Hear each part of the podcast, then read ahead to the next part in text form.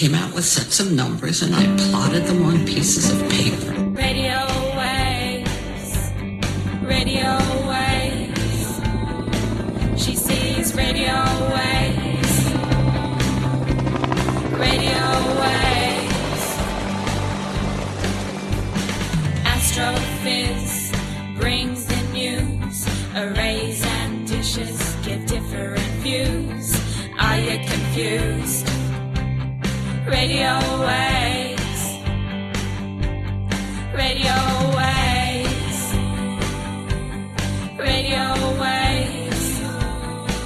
She sees radio waves. She sees radio waves. Welcome to the Astrophiz podcasts. My name is Brendan O'Brien. Today is Thursday, the 24th of October 2019. And we're going to start each episode with a community service announcement and a reminder that yes, Virginia, we have a climate crisis on our hands. See what you can do to help. Each fortnight we speak with a special guest in the fields of radio astronomy, optical astronomy, space science, or particle physics. Today our featured guest is Dr. Jim Palfreyman, who is an astrophysicist, data analyst, and positioned as a casual researcher in astrophysics at the University of Tasmania. In this special episode, you'll hear about how his amazing research into the Vela pulsar has led to a new understanding of the internal structure of pulsars. And then we'll welcome Dr. Ian Astroblog Musgrave for our regular observational and astrophotography session, What's Up, Doc? And we'll finish up as usual with our Astrophiz news highlights from this golden age of astronomy, space science, and particle physics. So let's zoom down now to the University of Tasmania to speak with Jim.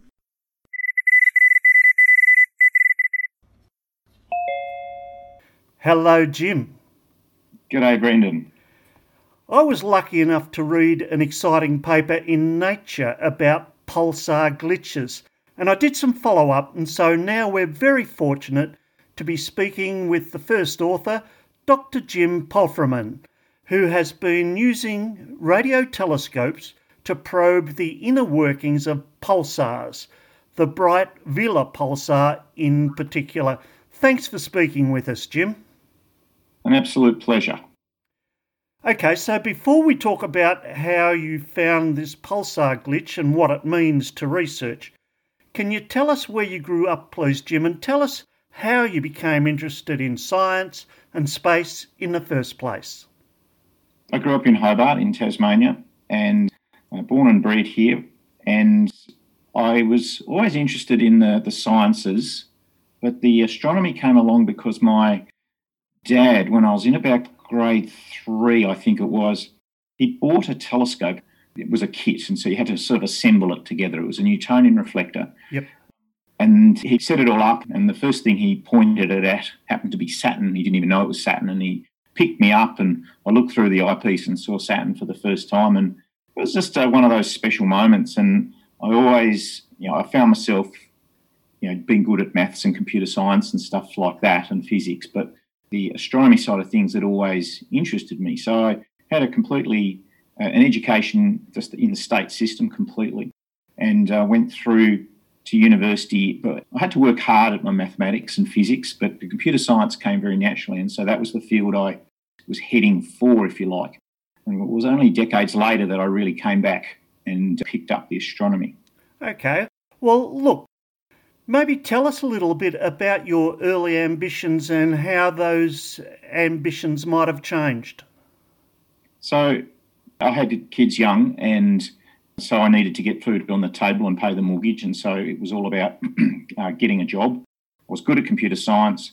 Actually, interesting in the end of second year, and I was making a decision about what subjects I was going to do in third year. And uh, I could have taken the easy path and done mainly computer science ones. But I chose, and it turned out to be one of the best decisions I ever made. I chose to do a double major, a degree in computer science and a degree in mathematics. Yep. So I had to work hard at that, but I got it. And uh, then went on and did honours in computer science and then became a father. and you know, went off and did a 30 year career in computer science. It was good, and I worked for some really great companies and people. But the career in IT, I sort of found myself being more of a project manager rather than cutting code, which is what I really enjoyed. And and to be honest, a project manager is really just a diary manager with a whip. And so I, I wanted something a bit more stimulating. And I was in my holidays. I'd taken a couple of weeks off, and I know, wandered down to the university, wandered back into maths and physics, and found myself in the office of Professor John Dickey and not knowing what I wanted to do, but I wanted to do something. And he said, "Well, what interests you?" And I said, "Well, I've always been interested in accurate clocks, which is true. I've always loved digital watches and atomic time and that sort of stuff. It always fascinated me right from being a kid. Anyway, so I said, oh, I'm interested in accurate clocks. And he goes, ah, oh, you need to study pulsars. Walk this way. yeah. And he introduced me to Dr. Aidan Hotan, who was working down at the university at the time. And next thing I was studying pulsars. It turned out to be, you know, John's his insight into, you know, what makes a a good topic to research. It's got to be. It's very important that it's something you're interested in, and uh, and he made that connection in a heartbeat, and uh, it was just uh, absolutely fantastic. And uh, I kicked off a master's, a part-time master's at that time, while maintaining my full-time job, and I did that for five years and got my master's. And then what happened? Uh, six months after I finished my master's, I was retrenched, and so I took the money and I went back to university and enrolled in a PhD. And uh, yeah, and so I graduated last year. So I had a lot of exciting stuff happen in the meantime. Fantastic. What a great journey. Okay, let, let's zoom in now on your PhD. Your thesis was a long term single pulse study of the Vela pulsar, and you used data from the University of Tasmania's 26 metre telescope at Mount Pleasant near Hobart and the 30 metre telescope out at Ceduna on the eastern edge of 200,000 square kilometres of the Nullarbor Plain. Now, first of all, selecting your data, the Ceduna dish is bigger. It's in a much quieter RFI zone, so why use the Vela dish at Mount Pleasant at all? So, very good question. And yes, the RFI is a continual battle that we fight in radio astronomy, and the RFI at Ceduna is beautiful. It's just it's flatlined. It's just fantastic. Yep. But the one major thing, yes, the Ceduna dish is 30 metres. The Mount Pleasant radio telescope is 26 metres. The massive difference between the two is that the Mount Pleasant receivers are cooled. So we oh. cool the receivers down to 20 Kelvin, 20 degrees above absolute zero. Yep. And that increases the sensitivity by about three times. So even though Ceduna is bigger because it's not cooled, and cooled, cooled receivers require maintenance, and you've got to have people there almost every day, whereas the Ceduna telescopes, there's no one there permanently. I mean, we've got Bev who you know, drives in and does you know repairs and maintenance for us. And she was actually even mentioned on the ABC Backroads program, which is worth looking up if you want to see a bit about her and Ceduna. But I digress. So what I was doing was observing with both telescopes. And the other problem with Ceduna is getting the data back. We don't have a connection there of any decent, yep. you know, no fibre or anything. And so the only way to get data back is to ship disks back. Yeah. so it's in, incredibly difficult to get good quality data back. So what I did was I recorded there and threw the data away until something interesting happened. Excellent. So, look, for many of our listeners, they've loved our previous Pulsar episodes that we've done on pulsars and cryogenics. But for new listeners, can you give us a reminder of what pulsars are, please, Jim? Sure. So, Imagine at the end of a star's life, you've got, depending on the size of the star, essentially, you've got one of three things can happen. If it's a smallish star like our sun, it'll just fade away like a fire going out. Pretty boring, really. But if the star is large enough to go supernova, we get this massive explosion where a lot of the heavier elements are made. And then what remains, what's left over after the explosion, again, depending on the size of the star, you can have two options. If the star is very large, the remains will collapse down into an object which has an escape velocity greater than the speed of light, and which means that light itself cannot even escape the object, and so we have a black hole. Yep. Disappointing thing about black holes is we can't really see what's going on inside them. Uh, we can see them, um, but we can't see what's going on inside them. But if we get this Goldilocks sized star that's big enough to go supernova, but then the remains are not heavy enough to form a black hole, we, we get this object called a neutron star. And the way I describe it when I'm giving my tours and so on is, you know, the gravity is so strong that it forces the electrons into the nucleus of the atoms, and the electrons combine with the protons to form neutrons. And so you basically get this, you know, sea of neutrons. It has a hard crust on the outside and most likely a superfluid core in the middle. And, and as you go further down into the core, we, we don't really know what's down in there. But if you can picture it as a superfluid core with an outer hard crust, Yep. uh, and it gets better. These objects spin, spin very fast. They probably rotate when they're first born around 50 or 60 times per second, and then they gradually slow down. Uh, you can get pulsars that spin faster than that, uh, millisecond pulsars, but they're usually formed in a binary system and they strip matter off their companion star, and that speeds them up. But a normal pulsar on its own will slow down. And it still gets better. They're also a massive magnet, three trillion times the magnetic field of what we're standing in right now of the Earth. And that magnetic field out of the north and south pole of that magnet um, spews electromagnetic radiation, gamma rays, X rays, but most importantly for me, radio waves Yep. and light as well. But radio waves uh, in particular, and, and if that beam as it's rotating happens to sweep over Earth, we get a brief pulse on each rotation of the pulsar. And that's why it's called a pulsar. So that's in essence what a pulsar is. Fantastic. Okay, so that's a background. So let's do science and go right into your PhD now. A long term single pulse study of the Vela pulsar. You've explained how you got your data and what pulsars are. Could you tell us now what glitches are and how you studied them? And in your thesis itself, what did you conclude? Okay, so very soon after pulsars were discovered by Jocelyn Bell Burnell, who I had the pleasure of meeting just uh, a few months ago, Wow. she came to Hobart and gave a talk.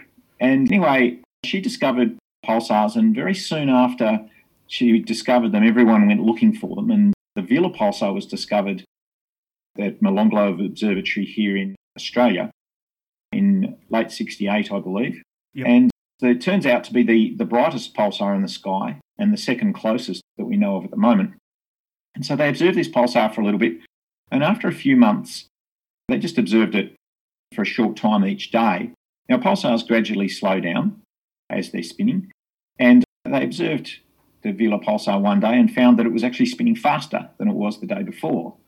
And that was extremely puzzling. And uh, they, it was labelled, it was given the name glitch. I did a little bit of research in that where that came from, and it came back to Martin Rees, or Lord Rees as he is now, was the, the first person to use the word glitch. Uh, I actually emailed him to clarify if, if he did invent the term. He didn't think he did invent the term, but I certainly couldn't find anything else. So, uh, you know, as far as I'm concerned, he did. He was the first person to publish it. Cool. And anyway, so hence we began looking for these glitches. You know, so you discover a pulsar, and a few months later it glitches. Probability says it's going to be not a rare event, and so they kept looking at it, looking at it, and then it glitched again three years later, approximately. So a glitch is a sudden speed up, but the problem was we'd never observed a glitch in action. No one had observed it with a telescope large enough to see individual pulses. Yep. And some researchers at the University of Tasmania a number of years ago did observe Vela glitch, but only with our 14 metre telescope, and they couldn't see the individual pulses.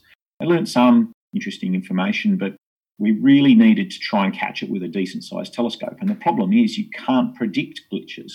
All you can do is point a telescope and just wait for it to happen. Yep. Now, that's pretty hard to do on a big telescope like Parkes or something like that. You can't get that sort of telescope time. Yep. But here at the University of Tasmania, we do have the advantage of having multiple radio telescopes the 26 metre at Mount Pleasant near Hobart and the 30 metre at Ceduna. And we can get time on these telescopes. So I set out when I did my PhD to catch the next glitch. And uh, so I was observing 19 hours a day, pretty much every day. When other people wanted to use my telescope, I, I, would let them graciously use it for a short bit.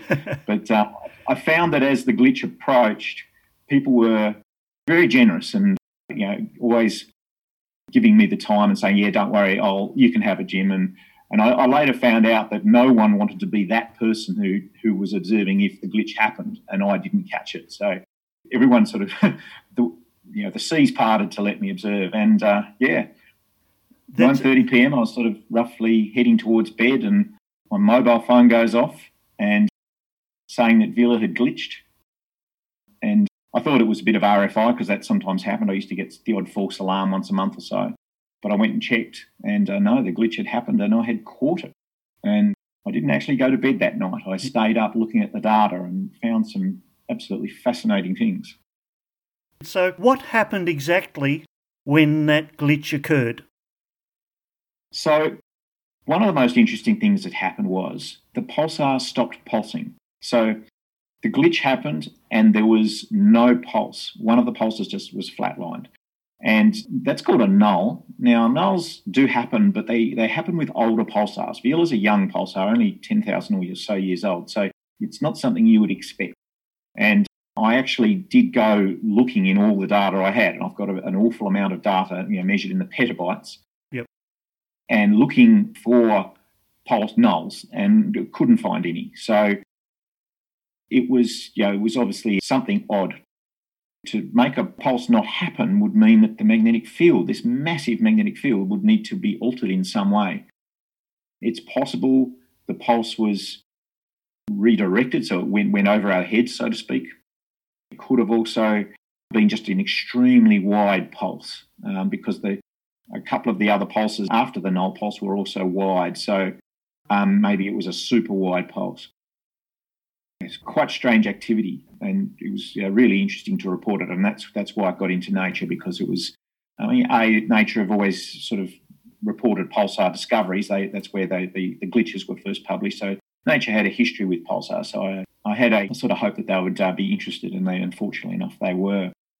That's fabulous. I'm going to ask you a bit more about that Nature paper, but first, you wrote in your thesis, I'd like to thank Ogilvie High School student Scarlett Marston for asking such a fantastic question at one of my school visits when I was explaining how glitches work. What's the backstory there, Jim? Okay, so the backstory here is first of all, the way a glitch is hypothesized is that the superfluid core rotates at a different speed than the outer crust of the pulsar, and they, they, they rotate independently and it's the outer crust that's slowing down. And then after about three years, the difference between those two rotations gets too big, and the, the inner core grabs the outer crust and speeds it up. And that's the hypothesis. Now, so I was invited to the school to give a talk to the grade 10 science students. And I read something on the internet, and we all know the internet's always correct. And the, the thing I read was, you don't understand, this is a quote by Albert Einstein, you don't understand your research unless you can explain it to your grandmother assuming your grandmother's not an astrophysicist. Yep. And I always liked it. I mean, whether Einstein said it or not, I don't know, but I've always I like that quote is that if you can explain something, a complex topic to somebody who has no uh, no knowledge in the field, then it actually helps your own understanding. And so when I was invited to give a talk at the school, I just published a paper in the Astrophysical Journal. This is prior to the glitch and decided I was going to attempt to explain that paper to the grade 10s. And so I was dissecting it and explaining everything and talking about glitches. And I hadn't actually caught the glitch at this stage, but the glitch was approaching and I was explaining how glitches work. Yep. And Scarlett, just, well, this question came up from this girl at the back, and, and she said, Could the change in rotation be the superfluid solidifying at the boundary wow. between the core and the crust? Yep. And it was like, uh, I just paused and I thought, gee, that's a really, really good question. I, I didn't know the answer. And I, I paused at that and thanked her for the question. And then I, it, it, puzzled me. And I thought, wow, I wonder if that could happen. So I, I, sent a few emails off to a few theoretical physicists around the place and got that comment saying, wow, that's a really good question. We need to sort of investigate this more. And it's still being investigated. But the great thing was, Scarlett was just, I, I went up, I, I said, I've, I've, i wanted to find out who this person was and who asked the question. And, and I wanted to talk to her a bit more and find out whether she was interested in continuing on field or doing science or whatever. And um, we've remained in contact, actually. She's at university now, but it was just a, a really, really good question. And I, I actually put it in my thesis so it was be formally written down that if ever that sort of comes up down the track, it was just formally in a thesis somewhere so that she'd get the recognition for the good question. It was a lovely thing to read too, a genuine case of glitches being a good thing. And it doesn't stop there. I discovered your thesis work, and as you'd explain, it was taken up in a collaboration with some other great astrophysicists and ended up in that Nature paper. Can you tell us how that collaboration discovered a new understanding of the interior structure of pulsars? What do we know now about those layers within a pulsar? So, when I did the initial Nature paper, I made my data available, and some theoreticians contacted me and said, "Can we have some more more of your data because we'd like to look at it a bit more closely." And so they took my timing data and and and it ended up being another Nature paper. You know, I wasn't first author this time, but you know, it's two Nature papers within a year is pretty good. And yeah, it was what they found was absolutely fascinating. And they took a different approach than what I did. I, I just wanted to get mine out there because it was interesting. And but they they spent a bit more time diving in. And what they found was that prior to the speed up, there was a brief slowdown uh, first. So what they saw was the pulsar was spinning at a certain frequency, uh, which is about 11 times a second for, for Vela. And then there was a brief slowdown, and then there was a speed up, and then there was an overshoot, and then there was a slight slowdown, and then it leveled off at the new frequency. And uh, the overshoot was had been seen before, but not the not the slowdown prior, which is quite puzzling. But what it sort of might mean is that there are one of the co-authors, Vanessa Graber, she um, has sort of predicted that there might be not just two layers in there, but three layers. And so you've got three different layers in there spinning differently and separately. And that's what causes these undershoots and overshoots, whereas the whole thing all sort of connects up. Still work in progress here because the, the, the slowdown is, is a real puzzle. We, we actually don't know the, the cause of that, definitely. So there, more work to be done. That's awesome. And what a beautiful example of how science works. Now, for those who want to read the Nature paper, it's fantastic. You can find it at tinyurl.com forward slash pulsar glitch, all lowercase, all one word. And I'll repeat that at the end of this interview too for people. Now, that would have been a great boost to your post PhD research goals, Jim. What are you working on right now? So I'm continuing my research. I'm, I'm collecting more data. I've got an idea, and I, I can't tell you. I've got an idea as a method of predicting a glitch. To demonstrate it, I'm going to have to collect data right up to the next glitch. Oh, and by the way, the next glitch already happened. It, you know, three years on from 2016, you'd think it'd be a, about to sort of coming up now, but it caught us all snoozing. Well, almost all of us snoozing. It happened back in January, and yeah, everyone missed it. Well, all the professionals did, but the, an amateur got it. But that's another story, which I think you should follow up. Yep. Good interview there. And I can give you the details on that. But so, yeah, what I want to do is gather more data leading up to the next glitch, hopefully catch the next glitch as well, but see if I can predict it because I have an idea. But you know, I've got to see if it works before I uh, can um, publish it. But I've got to basically gather, stack more data before I can test it. Fantastic. That's awesome. Now, the other thing, of course, is the data analysis itself. Reading your work, it seems that working with radio telescopes data from various instruments can involve painstaking and sometimes tedious work. Can you tell us, firstly, how some of the workload is shared in your collaborations, and secondly, what are your main tools that you use to analyse those mountains of data? Yeah, so fortunately, we've had some disk drive technology in the last decade or so has revolutionised radio astronomy, and it's enabled us to collect more and more data and keep and process more and more data. Yeah, so I had available 12 machines with eight cores, so it's 96 cores. When I collect a day's worth of data, 19 hours, that would be four terabytes. Yep. 640 megabytes every 10 seconds. Each each 10 second file was was that size, and then I'd have to process that or fold it using a program called DSPSR. Yep. And that produced a sort of a file that it was folded at the frequency of the pulsar, and and that's then a file that's reduced down to 100 megabytes, and then you can analyze it using software called PSRCHIVE, Yep. which is uh, it's freely available. Anyone can download it and install it. So in a way, I'm sort of standing on the, the shoulders of giants by people who you know built the receivers and built the telescope and wrote the software, and then I've added my bits too. And and uh, but the you know the bit that I did was was you know, collect and process this mammoth. You know, ultimately it was about three petabytes worth of data. But I had these 12 machines with eight cores, 96 cores. At that rate, I could almost process in real time. Not quite. I mean, these machines are by now today standards fairly old, but I'm moving now towards sort of a computing cluster where I can, you know, throw hundreds of cores uh, in a in a virtual machine. I'm, I'm, sort of I'm moving my processing off those machines now.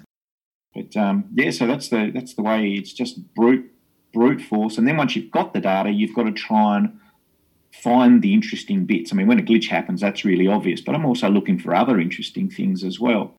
And yes, yeah, sometimes your good old eyeball is just great at picking out things. So I like, I'm a big fan of just eyeballing plots and looking for weird things. And then when I've found something that looks a bit odd and I know what it looks like, I can then write something to go and search for that thing and see if any more of those happen. So yeah, it's a very, very slow and tedious process sometimes, but it can be very, very rewarding. It sounds like it. That's fantastic. Now, we've heard about some of the outreach you've done on radio and in schools, for example, inspiring secondary students like Scarlett. I went and found her on the internet and she set astrophysics as a career goal. I know she's doing nursing in the in the short term. What other outreach do you do and what are the challenges and why do you do outreach, Jim? It's a really good question. I enjoy it. I enjoy going to schools and giving talks. I've been doing that for many years. I do tours at the radio telescope here. We have a museum attached to the radio telescope, the Grote Reber Museum. Grote Reber built the first radio telescope. Yep. And he lived in Tasmania for a while. So we, we do public tours and schools come along. And I like the idea of explaining complex research and topics to people and and kids and, and when they get the, the glint in their eye if, if you know if I if one person goes on and and does a science degree then you know I consider it, it, it a success. And you know I, I, really encourage students to study mathematics. I think that's the well not I think it is the key subject to study if you want to do anything um, in the sciences. And, and when you get out into the real world there's not many people who, who are good at mathematics, it turns out. You know, it's uh, so it is a good skill to have in the workforce uh, to be that person, that go-to person when someone's got a maths question. So, um, but yes, I it's it's all about getting more people into the STEM subjects and getting people excited about it because it can be extremely rewarding.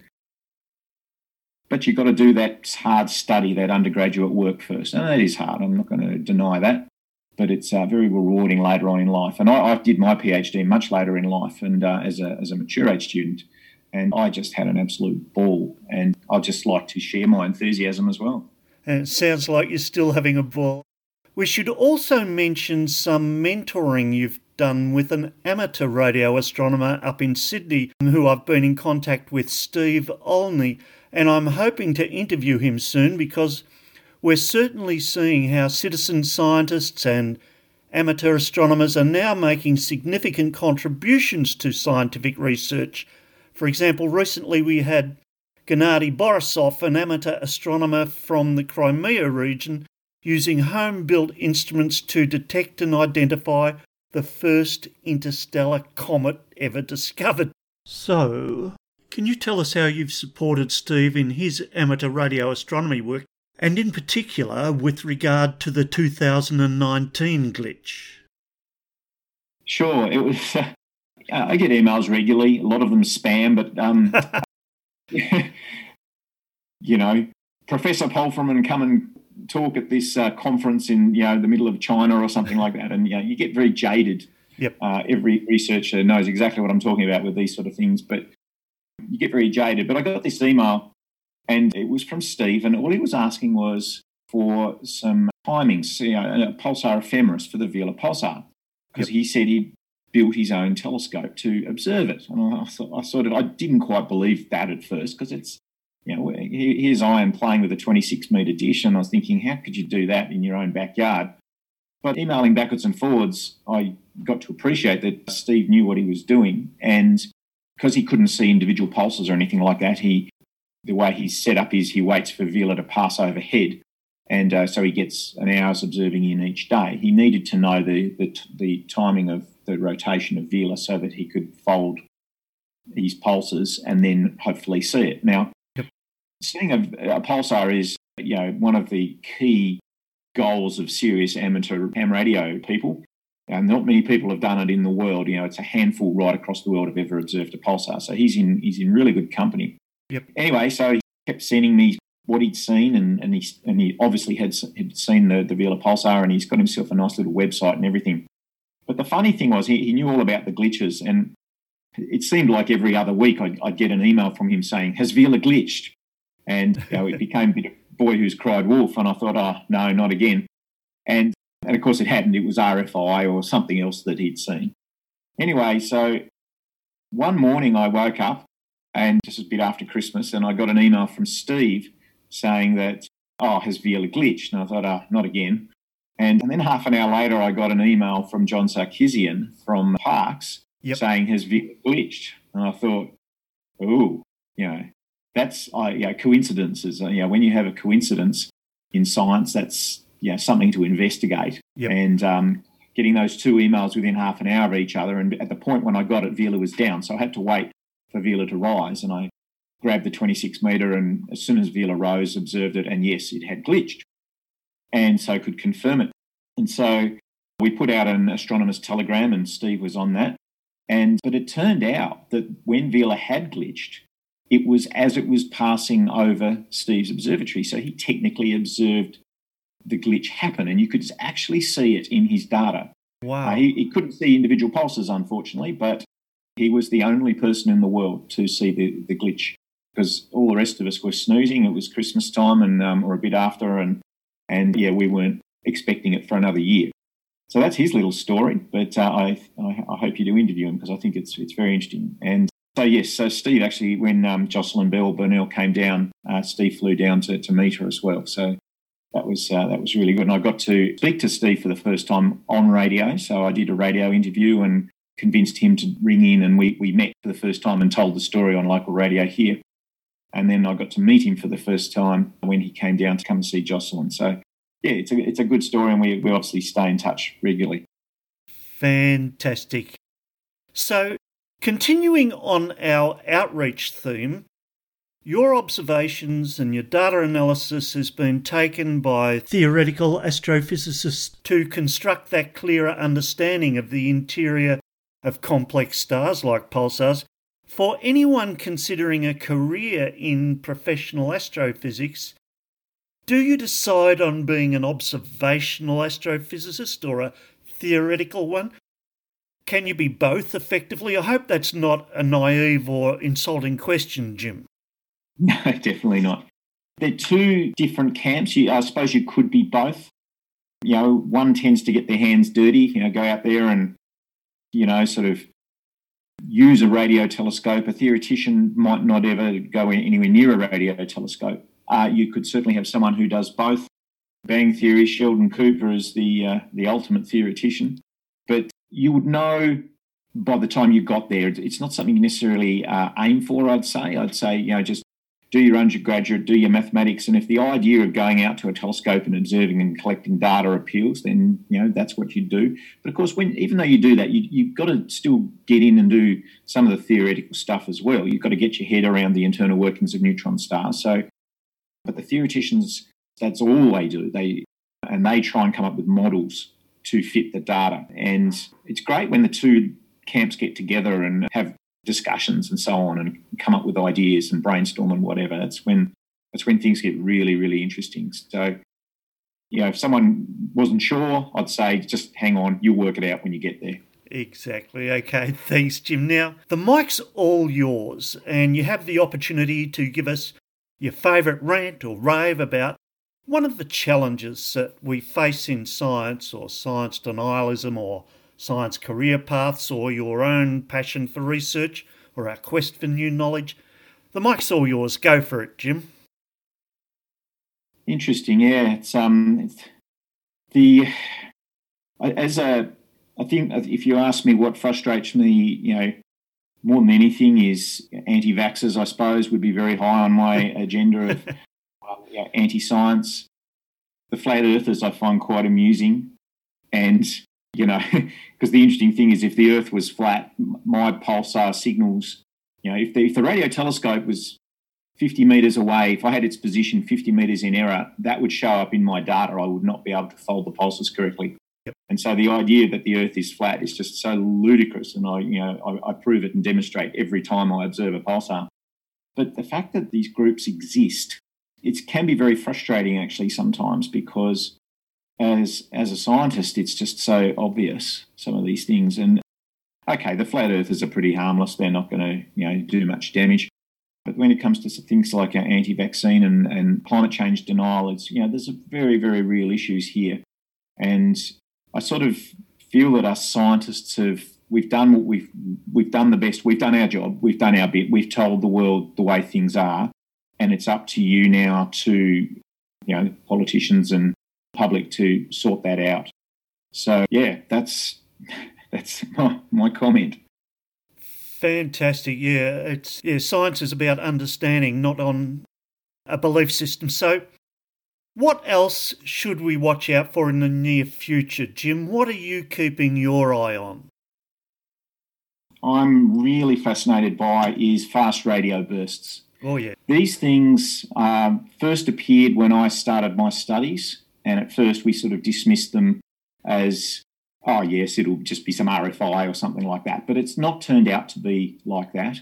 It's turned out to be something absolutely genuine and fascinating. And, and I'll give you, a, you know, briefly, basically, Duncan Lorimer found a pulse, just one random pulse in some archive data somewhere, just out of nowhere. And when you uh, analyze that pulse, um, because you must remember as these pulses arrive from traveling a great distance, they are passing through, it's not a perfect vacuum, they pass through some you know, some small number of electrons are in between us and, and where these pulses arrive. And so, so what that means is that uh, as they travel through the interstellar medium, the higher frequencies arrive before the lower frequencies. And when we observe a pulse arrive and we see that dispersion, we can measure we can get an idea of how far away these objects are. And if it was local RFI, the frequencies would all arrive at the same time because they haven't travelled very far. But if it's come from a long way away, then the higher frequencies arrive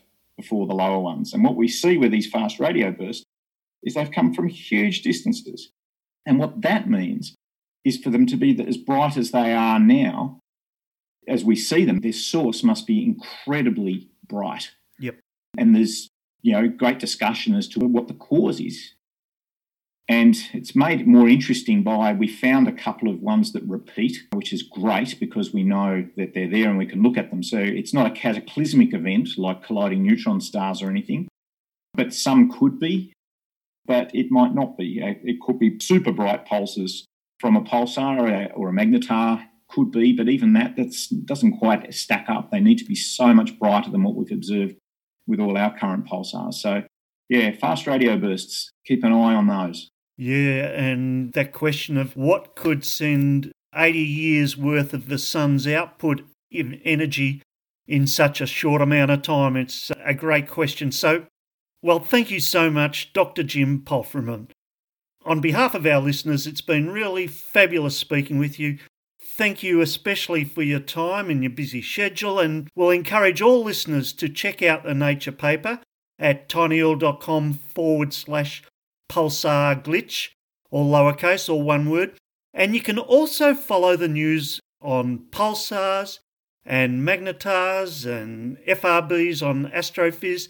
And thanks to researchers like Jim, the work is going to lead to some very interesting and unexpected understandings of our cosmos. Congratulations and thanks, Jim. Thank you very much. It's been fun. Good on you. Cheers, mate. See ya. Bye bye. That's great. Let's cross over to Adelaide now to speak with Dr. Ian Astroblog Musgrave. Now, about two minutes into Ian's section, you'll notice that the sound quality changes markedly. That's because I forgot to turn on the good speakers, so I apologise for the glitch. Hello, Brendan. Hello, Ian. How are you doing, mate? I'm not doing too badly at all. How's yourself? Very good. We just had a look out the window at our place, and Venus is looking beautiful over in the western skies. I know. I've just come back inside from having a look myself. And it's looking really, really brilliant. Looking fantastic. Okay, Ian, can you tell us what's up in the sky for the next two weeks? Okay, over the next two weeks, we're going to be uh, treated some very, very nice sky appearance. If you've been following Venus and Mercury over the past few weeks, you'll be noticing Venus is climbing out of the twilight globe quite nicely and is now readily visible shortly after sunset. And the Mercury is climbing higher and higher. The pair will climb uh, higher still over this coming fortnight. But you'll also notice that Mercury is begin, will, uh, after a little while, start to come closer to Venus. As Venus uh, climbs higher, Mercury stops climbing. And in fact, the pair will be closest on the 30th of October. So that will be a very nice meeting in the, in the uh, evening twilight. Again, very easy to see. Both are quite bright at the moment. And the pair will be joined by the crescent moon. So on the 29th, the thin crescent moon lines up with Mercury and Venus, making a, a beautiful display. Might need to watch it and start looking a little bit earlier so that the moon is above the horizon. But both Mercury and Venus are easily seen an hour after sunset, with Mercury itself can be seen up to an hour and a half after sunset. So you don't have to wait to catch them just immediately after sunset. But if you're around, around half an hour after sunset to an hour after sunset, they go really nice.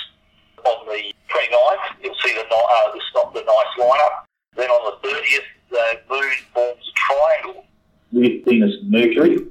And then on the 31st, the moon is close to Jupiter. Now, I should also say that at this moment, you've got four bright planets easily visible in the western, uh, above the western horizon. So if you wait until about an hour after sunset, you can see Venus, Mercury, Jupiter, Saturn all lined up, along with Bright Antares, the brightest star in the constellation of Scorpius. Beautiful. A truly beautiful sight in the sky. And of course, adding to this, starting from the 29th, you have the moon joining this, climbing the ladder of the planets, which will make it a truly exquisite sight.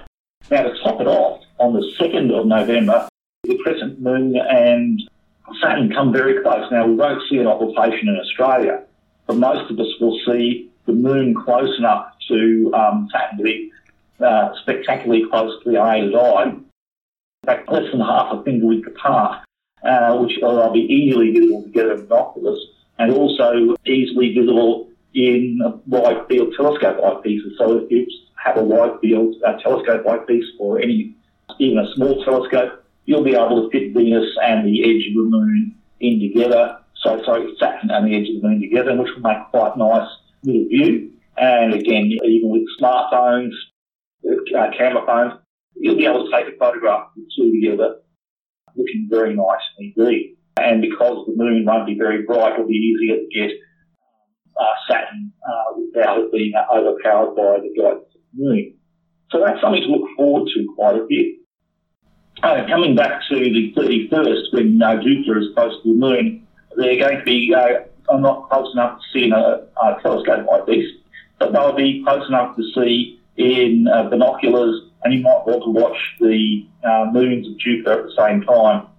Sadly, the window of our telescopic observation for Jupiter is narrowing. It's setting around at 10 o'clock local time, and with uh, twilight finishing about 8 o'clock, you've only got about an hour worth of time to get your telescope onto it before the atmosphere interferes too much with seeing. Now, having said that, there's still lots of, of other things to see. On the 24th, the variable star Mira uh, will be at its brightest. Now, a Mira is a pulsating uh, red giant, and approximately every year uh, it brightens up to magnitude 2, which is about as uh, bright as uh, Gamma Crucis. Wow. The uh, third brightest star is constellation of the Southern Cross. And if you watch over the coming weeks, it'll start to fade. So you see it go from being bright enough to see with the unaided eye to vanishing. Very good. So it, do, it doesn't uh, finish there. Um, we also have the asteroid Vesta becoming bright enough to see in uh, binoculars. It's actually bright enough to see in binoculars right now, but it's going to brighten up uh, very nicely. Sometimes Vesta, because, because of the way Earth uh, orbit and Vesta's orbit uh, are aligned, can be bright enough to see with the unaided eye.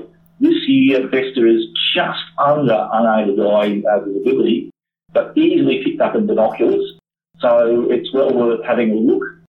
At the moment, Vesta is just about in the constellation of Taurus, and it will be easily visible. You'll have a fairly good signpost in the in the constellation of Taurus itself. I'll be putting together some star charts for Vesta spotting uh, fairly shortly, so it will be uh, quite easy to pick it up. Uh, as I said, it's just above uh, Taurus. You're going to have to wait till a bit later in the night to see it. It doesn't rise until something like 10 o'clock. About 11 o'clock at night, local time, you should be able to pick it up uh, reasonably well. Fantastic, Ian. So step out and check out Vesta, as well as all the planets. Do you have a tangent for us for this episode, Ian? Um, yes, I do. Um, you, uh, our listeners might be interested in what's been happening with our interstellar cometary visitor, 2I slash 2019 Q4 Borisov. Yes. Um, and uh, despite the fact that at the moment it's quite close to the sun, and very difficult to observe, um, there have been some preliminary observations of it, and uh, it appears to be a fairly ordinary comet. It's a bit reddish. It's got a decent uh, coma and tail. They've picked up cyanogen uh, in its atmosphere. Uh, it looks very much like a long period comet. It, it's similar to the sorts of comets that are out in our outer Oort cloud that get disturbed or in, into orbit. So it uh, suggests that it may have been an outer Oort comet that has been displaced from another solar system and has uh, been travelling through interstellar space to us. There's still a lot of uncertainty around it. Around it. the, estimates of how big the uh, nucleus is have ranged from everything from 0.5 of a kilometre to 16 kilometres, but they're sort of narrowing it down the range around to around between two to six kilometres.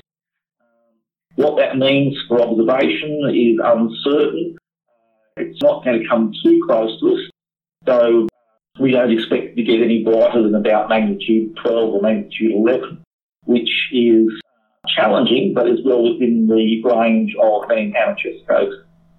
So uh, the good news for Australians is that um, the people with the best uh, view of our interstellar visitor are Australians. Fantastic, Ian. Yeah, so uh, at the moment, uh, it's uh, only visible just before astronomical twilight in the morning and uh, not far from the uh, constellation of Leo and the bright star, bright star Regulus. So we've got good signposts to it, but it's a quite dim uh, 16.6 magnitude at the moment. Again, for uh, amateurs with serious kit, well, that's well within their range, and we can expect to see a uh, a lot more observations uh, of uh, our Interstellar Builder over the coming months. It's going to be brightest around about December the 7th, so and a decent height above the horizon. Again, you can only see it with telescopes, but by that time it should be within the range of uh, uh, modest amateur telescopes rather than really high-end uh, telescopes. Fantastic, and the latest Hubble picture is very nice indeed. It is indeed. So that's looking very, uh, very good. So uh, there's been a lot of speculation about where it's come from, and various uh, stars have been bandied around its possible source. But one thing we are sure, pretty sure it's come from the direction of the galactic disk rather than the galactic halo. So it's entirely probable that it's coming from a fairly close star within our uh, our spiral arm. So we expect to see more information about this coming up as we uh, as we uh, get better tracking and better models. Uh, and looking forward to seeing some more data. We're we're hoping to see something something uh, interesting and different, and it'll be really uh, cool if it got a lot brighter than predicted. But as with all of these things, uh, we can prepare to be disappointed. It may turn out to be a lot dimmer and just look like an everyday ordinary comet cloud. Well, it's not looking like it's a cigar shaped one like our last interstellar visitor. No, it's, it's definitely behaving like an ordinary everyday comet and not uh, having mysterious speed ups or slowdowns and uh, to be to be uh, longer than its wide. So in one way that's a little bit disappointing, but another it suggests that comets uh, that form around other stars have very similar properties to the comets that form around our stars. So there's some some consistency within the universe. Well, thank you very much again, Dr. Ian Astroblog Musgrave. Another fantastic report. And we'll remind our listeners that you can catch up with Ian on his website, Astroblogger. Just put that into your favourite search engine and it comes up as number one. And uh, again, this, this coming fortnight is going to be really good sky watching. We've got lots of uh, bright planets in the uh, evening sky, and we've got uh, the moon climbing the, the, bright planet ladder. So that'll be a really good time to get out and start watching the sky. So get out there and look uppity. Thank you very much, Ian. It's been a pleasure. Thank you very much, Brendan, for having me on. Catch you later. Bye. Here is the Astrophiz news. We have news from the grave. Two years ago, we all watched sadly and triumphantly as Cassini speared into a fiery death into Saturn. And you might want to listen again to episode 43, where we were guests at the NASA tracking station at Tidbinbilla. The news is that the Cassini legacy just keeps on sciencing. There's a new paper in the monthly notices of the Royal Astronomical Society by Khawaja et al about a data analysis that revealed that Saturn's moon Enceladus is erupting a plume of gas and ice grains from its south pole. Now, we already knew that, and that these plumes originate in the moon's subsurface global ocean, and plume material travels through cracks in the icy crust and is ejected into space. What's new is that Cassini spacecraft's ion and neutral mass spectrometer, the INMS, detected volatile gas phase organic species in the plume, and the Cosmic Dust Analyzer, the CDA, discovered high mass, complex organic material in a small fraction of ice grains. Now, these amines, carbonyls, and aromatic compounds could be ideal precursors for organic compounds in the warm depths of Enceladus's ocean. So, life on Enceladus, we don't quite know yet, but Cassini's legacy doesn't just live on, it's shouting science very loudly. Stay tuned to Cassini's echoes. There's more to come. Now, in our next episodes coming up soon, we have a fabulous interview with Amanda Werrett, who is a magnificent storyteller who paints a vivid picture of the dark sky Siding Spring Observatory, its amazing array of research telescopes and instruments, and the researchers and research happening there high on top of the Warrumbungle Ranges in remote New South Wales in Australia. And the episode after that, we have Steve Olney, the amateur radio astronomer who captured the Vela glitch that we talked about in this episode as it happened. And he did it from his homemade radio telescope in his backyard. This is citizen science writ large, and another great episode to look forward to. You can also look forward to our first Are We Alone feature episode with Professor Geraint Lewis, and hopefully we'll also have Susie Jackson on the show for you to talk about her work as an engineer on the MRO, ASKAP, and the New Norcia tracking station. Stay tuned. We'll see you in two weeks. Radio Wave.